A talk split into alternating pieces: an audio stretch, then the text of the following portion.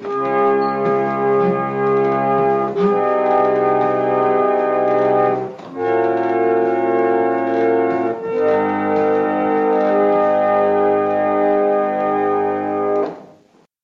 and welcome to Ipse Dixit, a podcast on legal scholarship.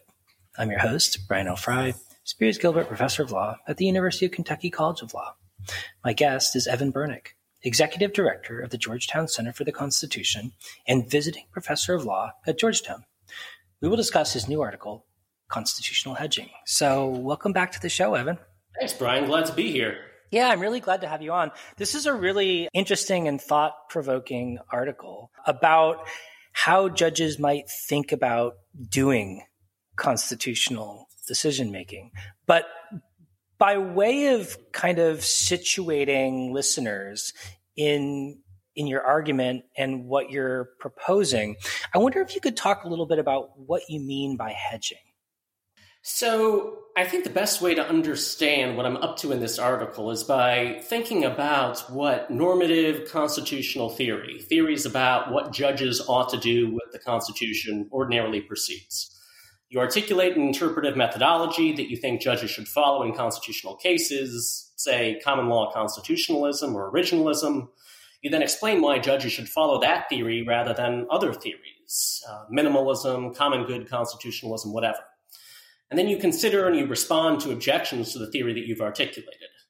This is basically the, the my favorite theory approach, is what I call it. You decide what methodology you think is best overall, and then you tell judges to go forth and apply that theory consistently. You're an originalist, you follow original meaning. Now, my article seeks to normalize or put on the table an alternative to the my favorite theory approach, constitutional hedging. And hedging rests on the promise or the premise rather, that there are a number of different constitutional theories that a given judge might consider plausible. And it proposes that instead of picking and sticking with a favorite theory, a judge might routinely take into account their confidence in the theories that they consider plausible and the strength of support for various possible decisions under them when making decisions. They wouldn't just do their best to do what they think originalism or common law constitutionalism says. So, I mean, let's get concrete. Suppose my favorite theory is originalism, but I also think that common law constitutionalism and Dworkinism are plausible. Suppose the question at hand is the constitutionality of solitary confinement. And suppose that common law constitutionalism and Dworkinism support holding solitary confinement unconstitutional, but originalism says uphold it. If I'm hedging, I'm not necessarily going to uphold solitary confinement. It matters how much confidence I have in the various theories, including my favorite theory, originalism, and how strongly they support or oppose solitary confinement. So you don't just go with your favorite theory.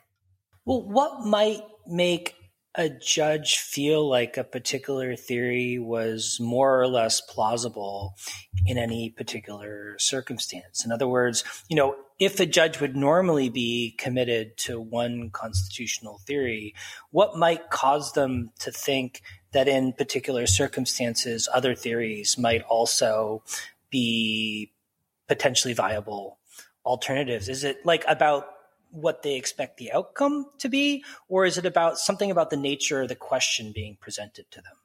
Uh, it really depends on the reasons that you have a favorite constitutional theory, if you have one, and the uh, considerations that that constitutional theory requires you to take into account.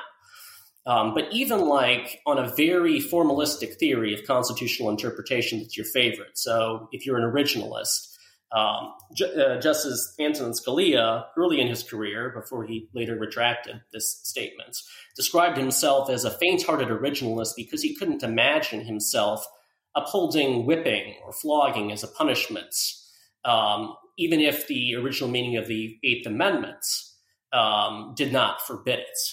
He didn't really articulate why that was, but one gets the sense that he felt the pull of a powerful moral conviction that that kind of punishment really was cruel and really was odious and couldn't be defended on the basis of some normative considerations that exerted a pull on his judgments. So it does depend on the circumstances, but I think that um, even outside of that case, where you've got a flat conflict between your moral intuitions and your favorite theory, you might be less confident than Justice Scalia that your theory of law or your theory of the Constitution really does capture the reality of the law. You might think that there are arguments to be said for originalism's kind of monistic accounts of what the law is. It consists in original meaning or nothing and nothing else.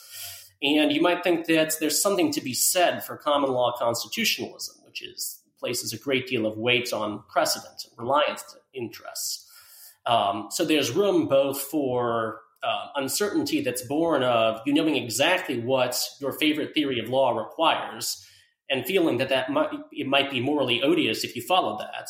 Or you may not just be sure what the law exactly is and you might feel pulled in a couple of different account uh, directions by different accounts of what the law is.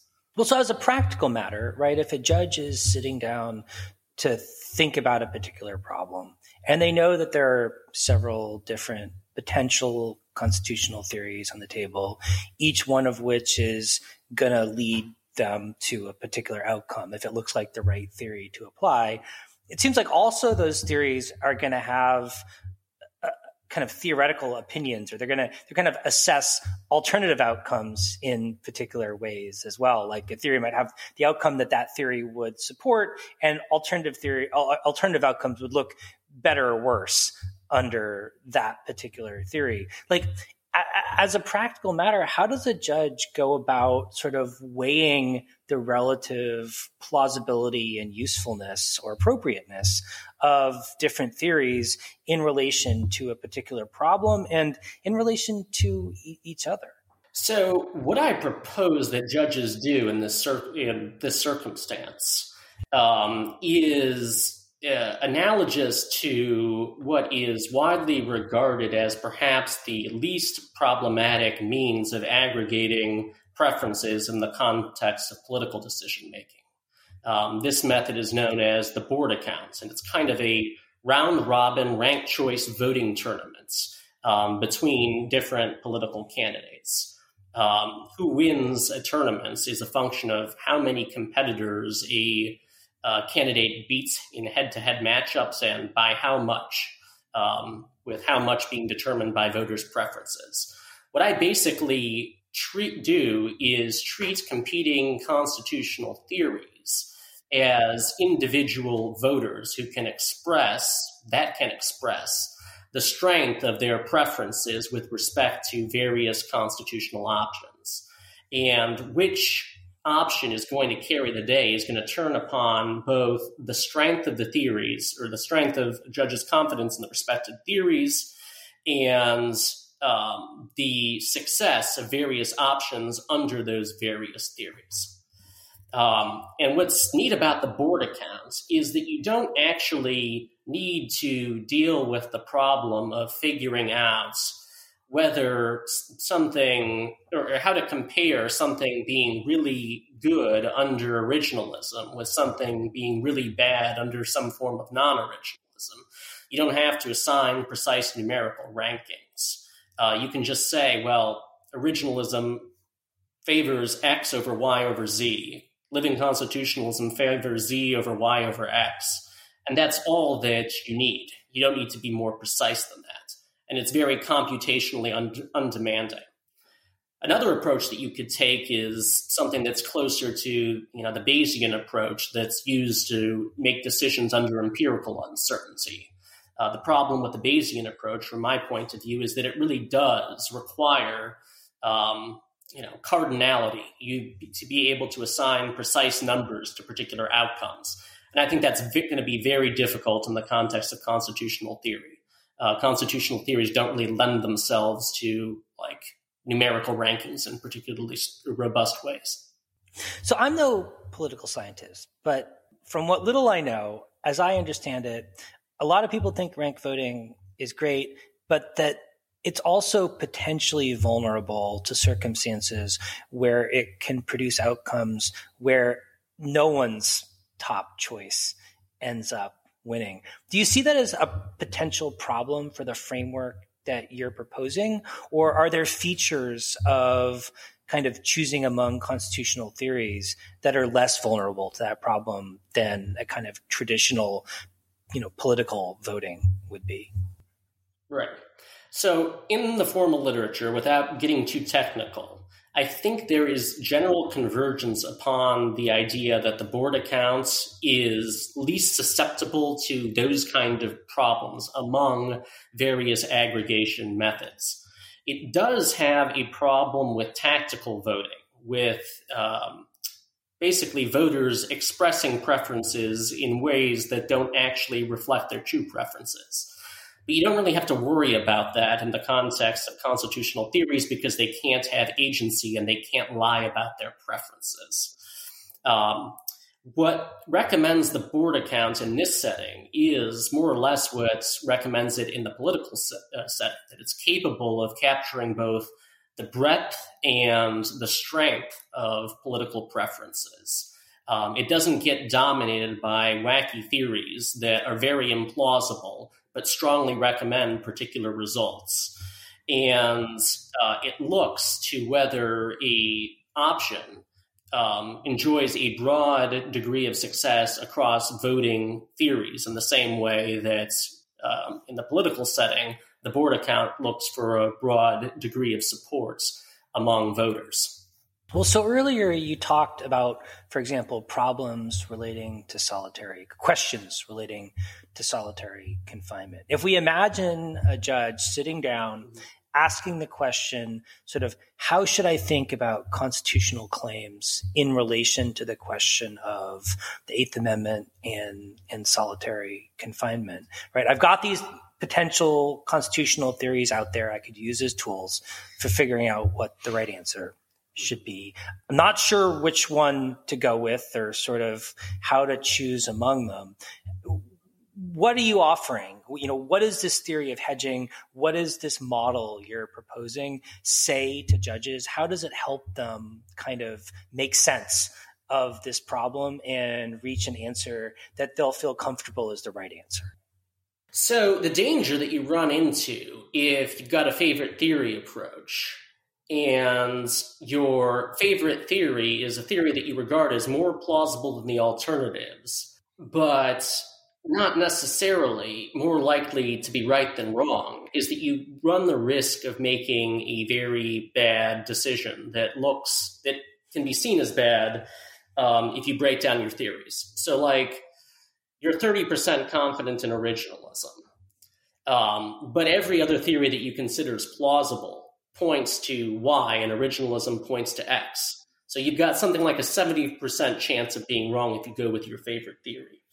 What the framework that I'm bringing to bear gives you is a way of uh, basically optimizing your chances of being right and avoiding uh, very counterintuitive results that will, uh, you know, as measured by your own lights, um, get you farther away from what you think that the Constitution truly requires or will produce the best consequences or whatever. Um, there may be a sense in which, uh, you know, and this has been suggested to me, judges do this already. They consider um, how a particular outcome would be viewed under a number of different theories, at which point my framework uh, simplifies and formalizes a, an approach that um, enables them to do what they're already doing in a more transparent and principled way. See, I wonder about that because that that makes a lot of sense to me. That it's sort of like a tool for thinking more systematically about how to choose between different constitutional theories. As a practical matter, do you think judges should be transparent about how they're using this tool that you're proposing? Or uh, are there reasons to be concerned about sort of pulling aside the curtain, as it were? So, this is something that I don't know the answer to, and I'm not sure how I would uh, really gauge the answer to without you know running the kind of controlled experiment that eludes constitutional theory more generally, which is you know systematically testing how public, how the public responds to different kinds of uh, constitutional rhetoric. Um, I, you know, there's uh, there's a sense in which it seems wildly counterintuitive that a judge would recite their various their credences in various theories and you know, um, do what I'm suggesting in the sense of putting a formal mathematical equation into an opinion and explaining how they're doing what they're doing. Um, and that the you know the public or legal elites who exert an influence on how judges are regarded um, wouldn't uh, wouldn't respond well to that. But I'm not sure that we really know one way or the other. And you also have to run into the you know the, the, the contrary problem of having judges essentially doing kind of seat of their pants, um, uh, you know, intuitive uh, decision making. Um, at the same time that they're articulating what they're doing in very formal, structured terms. Um, the advantage of the approach that I'm putting forward is that you could articulate what you're doing in a very systematic way, and that would actually reflect the reality of your decision making process rather than um, serve as a post hoc rationalization for something that's much more intuitive. I got to say, I was struck that your proposal seemed like something that was very likely to work both descriptively and practically uh, in practice. But I kind of wonder how well it works in theory right? In other words, we've got a bunch of big picture kind of normative theories of constitutional decision making out there. Is the kind of approach you're talking about consistent with those kind of high level theories of what judges ought to be doing when they're making constitutional decisions? Uh, it's definitely a challenge to conventional theories of what judges ought to be doing when they're making decisions. Um, the my favorite theory approach is the dominant approach. Um, the way that I try to establish the plausibility of this as an alternative is by saying that, look, we all have this intuition that judges should do their best to get things right uh, with what things right um, are is a function of what they determine the think is the best theory of what the law is is. Um, it's not necessarily the case that what you're doing when you're hedging is departing from that vision. Quite the contrary, um, precisely because uh, a favorite theory approach can, in a number of circumstances, lead to results that are quite likely to be wrong. The hedging approach actually is consistent with the idea that judges should do their best. It just acknowledges that judges doing their best might want to be a little bit more epistemically humble uh, with respect to the true meaning of the Constitution or what will produce the best consequences or increase social welfare or whatever. Um, I mean, looking back uh, across the the span of constitutional history, I think we can confidently say that a lot of serious and you know morally terrible mistakes have been made as a consequence of bad constitutional theory and decision making. And it's quite possible that future generations will look back at us and say, you know, originalism, what the hell is this? Why, how did people think that this was a good idea to decide constitutional cases? Um, and the advantage of my approach is that it accommodates uh, the difficulty that uh, really is, is, is pervasive in constitutional decision making, just how hard this subject matter is and allows judges to learn from their experience, to update their beliefs, update their confidence intervals, and consistently make progressively better cracks at getting things right as they see it.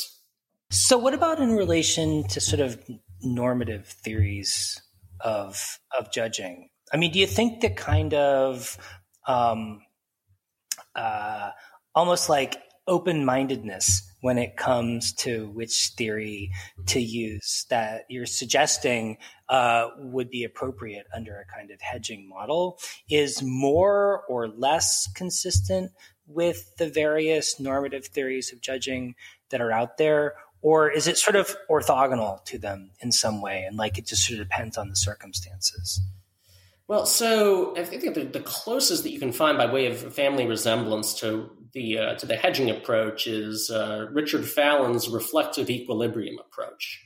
And the reflective equilibrium approach, which is modeled on Rawls's approach to um, determining uh, what it is morally best to do or the correct moral principles to apply, is that you you oscillate between your theoretical judgments, your principle, uh, the principles that you deem desirable in a given setting, and the concrete results um, that are associated with particular cases.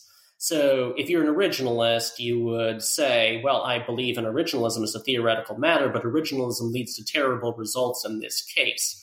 I should pivot between these things. I should adjust until I am satisfied with myself that my constitutional theory respects both my first order theoretical convictions and my second order concrete judgments about particular cases.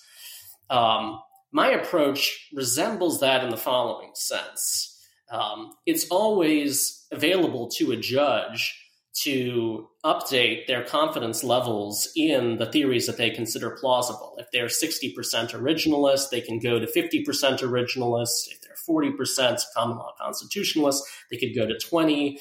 Um, it all depends upon uh, the judge, their you know utility functions, or you know, what um, goes into their decision making about or their what goes in you know the, the inputs that go into their normative decision making um, and what they're learning is a consequence of doing and observing the world and participating in the activity of making law. Um, so it's updatable in a sense that's similar to Fallon's. The, the real difference between my approach and, so far as I know, any other approach that has been put forward seriously, although there's a philosopher, Ted Lockhart, who suggested a similar idea, and there's now uh, Courtney Cox over at Fordham, who uh, roughly simultaneously to me, although without my knowledge, um, was working on a very similar pro hedging project. Um, the difference, the difference really is that uh, with Fallon's approach, you're still toggling between your principles and your considered judgments, but and you're updating. But there's always some approach that you are confident enough in to apply in any given case, even if you subsequently update it and decide to do something differently in a subsequent case. With my approach, there are a number of different theories on the table, and whether you're going to follow any particular theory turns upon the um, how those theories hit the ground with respect to the facts of a particular case, what your confidence levels are, and that's basically that's basically how it breaks down. Well, the, the, the, the approach you're describing sounds a little bit like sort of splitting the baby between kind of a deontological and a consequentialist approach in some ways.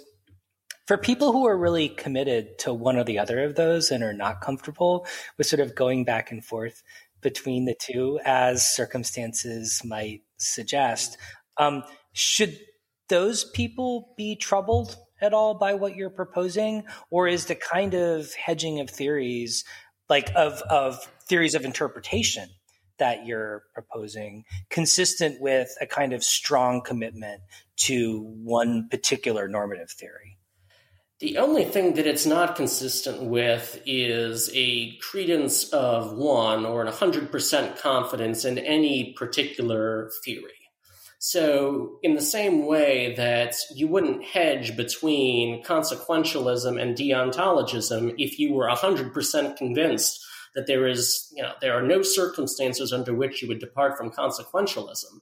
This theory doesn't have much to offer you if you're 100% confident in common law constitutionalism and nothing can shake your judgments. The bet that I'm making is that that kind of view really is unusual. Um, if somebody like Scalia, who is was as forceful, uh, forceful in articulating his strong preference for ri- originalism as anybody, perhaps, you know, in the annals of um, judicial decision making has about been about um, a particular theory, if even he, in certain circumstances, acknowledges that he might be so faint hearted as not to follow it, I think it's a reasonable assumption that there are a lot of judges who feel torn in various respects between various alternatives, even though, all things considered, they would identify as an X or a Y or a Z. And this framework is for them. It says that you don't need to be or think of yourself as being unprincipled if you toggle between your favorite theory and other theories that you deem plausible uh, in circumstances where the gravity of the stakes under um, the respective theories is is very different. Um, and I would say that, you know, the uh, the idea that a lot of what I'm doing here is inspired by moral philosophical literature on decision making under normative uncertainty. And I think that it would be equally reasonable to say to somebody um, who is very confident in originalism, but thinks that originalism doesn't care between X, Y, and Z, it, but um, regards other theories they, they think are plausible as strongly preferring Y, going with Y strikes me as just as reasonable if you were torn between you know Kantian deontology and um, uh, Millian consequentialism, saying that if consequentialism doesn't have anything to say about a question, um, but deontology says no, really, don't lie in these circumstances. You don't lie in these circumstances. Um, if there's a lot at stake under a theory that you deem plausible, and there's nothing at stake under the theory that you perhaps think is most plausible, you should go with the theory that is plausible and which there are higher stakes under. Well, so just briefly, you, you also discuss kind of aretaic normative or, or virtue ethics inspired normative theory of, of, of law. Do you think that the hedging you're describing is consistent with virtuous action? Absolutely. Um, even if you are a virtue ethicist who believes strongly that um, it is of the nature of an excellent or a virtuous judge to try to get the law right, um, you can acknowledge that there are circumstances in which the law is going to simply run out and not provide you with a determinate answer. And you're going to have to make a decision in some way. And you might be uncertain what you ought to do in those circumstances. And I don't think that there's anything inconsistent with an aretaic theory of judging that says under those circumstances you cannot hedge. Because, you know, by stipulation, we're in a position where the best theory of what the law is is just not going to tell you what to do in those circumstances. And you need to have recourse to a kind of second order normative theory. And you might be uncertain as to which normative theory you ought to follow in those circumstances. Um, the other thing is that even if you, you know, even if you do believe that um, following the law is of, you know, um, essential to what it means to be a virtuous judge, it's not necessarily the only virtue. And there are prominent uh, virtue ethical constitutional theorists who will say, well, you know, there may be some circumstances in which an outcome would be sufficiently morally terrible that you should not follow the law. As soon as you're engaged in calculations like that, you're in the territory of constitutional hedging. So, Evan, I mean, one question I had reading the paper, which you discussed briefly, and I'd love to hear more about, is sort of what do I do if I'm a legal realist, right? And I think mm-hmm that what judges are really doing is deciding what they think the outcome should be and then using constitutional theories or whatever kind of legal theory to kind of explain how they got there explain how they got there as it were putting putting in the scare quotes right um, does your does your theory have anything a to offer them or maybe b anything to maybe say to people mm-hmm. who think about the process of judging that way should they find it interesting and helpful, maybe even despite it not necessarily telling them what they should do? Mm-hmm. So I guess I should start by saying how I understand what the legal realist taught us, and that itself is disputed. And um, it may be that what I'm about to say is not going to satisfy a thoroughgoing legal realist under some description. However, what I think that the legal, realists taught us is that too often the doctrine that courts invoke is not what's really driving their decisions. It was central to legal realism to reform the law to make the actual doctrines cited by the courts correspond to the actual experiences and values upon which judges rely. It did not say that judges behaved randomly. It held that they behaved how they behaved conformed more closely with judges' moral intuitions and their knowledge of economic and social conditions than any formal doctrine. And from my standpoint, moral intuitions seem like the stuff of moral uncertainty. So even if you think that what judges are doing in hard cases is ideology all the way down, they may be uncertain about what ideology ought to guide their decision making. Uh, and their ideology might be shaped by alternatives, uh, alternative approaches to constitutional adjudication which with, with which they have not been previously confronted, such as constitutional hedging. So, in the same way that, like, if determinism is true, it might still be a good idea to tell people it's wrong to murder because everything they do is a function of previously existing causes. And one of the things that contributes to the web of decisions or web of causes that leads to the decision is, you know, what kind of ideas they're exposed to.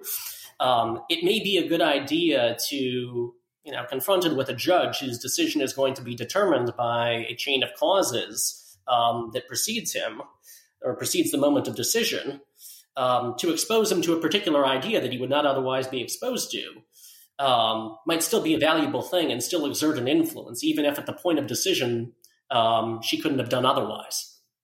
Well, so Evan, in closing, uh, this project seems like the first step in a in a bigger project, and I wonder if you could talk a little bit about where you see it going in the future. So there are a lot of unanswered questions that I have about how to really get a sense of whether this is not only plausible, but like something that is probable enough to actually recommend that a judge do. Uh, and that's going to involve confronting some of the questions that really have um, caused some trouble for moral philosophers who have recommended decision making under moral uncertainty, such as, okay, um, you want to hedge under uncertainty. You might be uncertain about whether hedging is something sh- that you should do. Uh, should you hedge against the possibility that hedging uh, is the right approach to take to constitutional decision making? Okay, well, should you hedge against the possibility of hedging against the possibility of hedging? You've got to cut it off at some point. How do you cut that off in an arbitrary way? That's a question that I would need to explore. The other question that I do think is really important goes to this question of public legitimacy. Um, there's you know robust debates in the empirical literature about just how much judges care about how people think. Um, but I think that there still is a general sense that um, is so far whether as a matter of democratic theory or as a matter of consequentialist considerations, you don't want judges to do things that are too far out of step from what people will regard as legitimate decision making. It's important to under uh, to figure out whether they would how they would respond to a framework that acknowledged uncertainty about the best approach to take to the law in the way that I've suggested. It's definitely not something that people are used to. We won't know until we find some way of testing this. Um, I operate under the assumption that you know whatever response there's going to be is not going to be sufficiently bad to undermine my proposal, but I'm held hostage to the empirics on. Um, and that's something that I want to explore going forward. The other thing is that, you know, just in a very basic sense, um, is this totally crazy. I want somebody to tell me that it is and why so that I can appreciate that because it strikes me as something that is surprisingly robust under scrutiny for an idea that just really has not been taken seriously at all in the literature. Um, I hope that this will spark a conversation. I'm looking forward to participating in that conversation. And that's one of the reasons that I just threw this out there, even before I was confident that you know there would be sufficient interest to place it anywhere. Awesome. Well, Evan, as always, thanks for coming on the show. I thought it was a really great and provocative paper, and I found it quite convincing indeed. So, um, best of luck. Thanks, Brian. It's been a real pleasure. I enjoy talking with you always and glad to be here.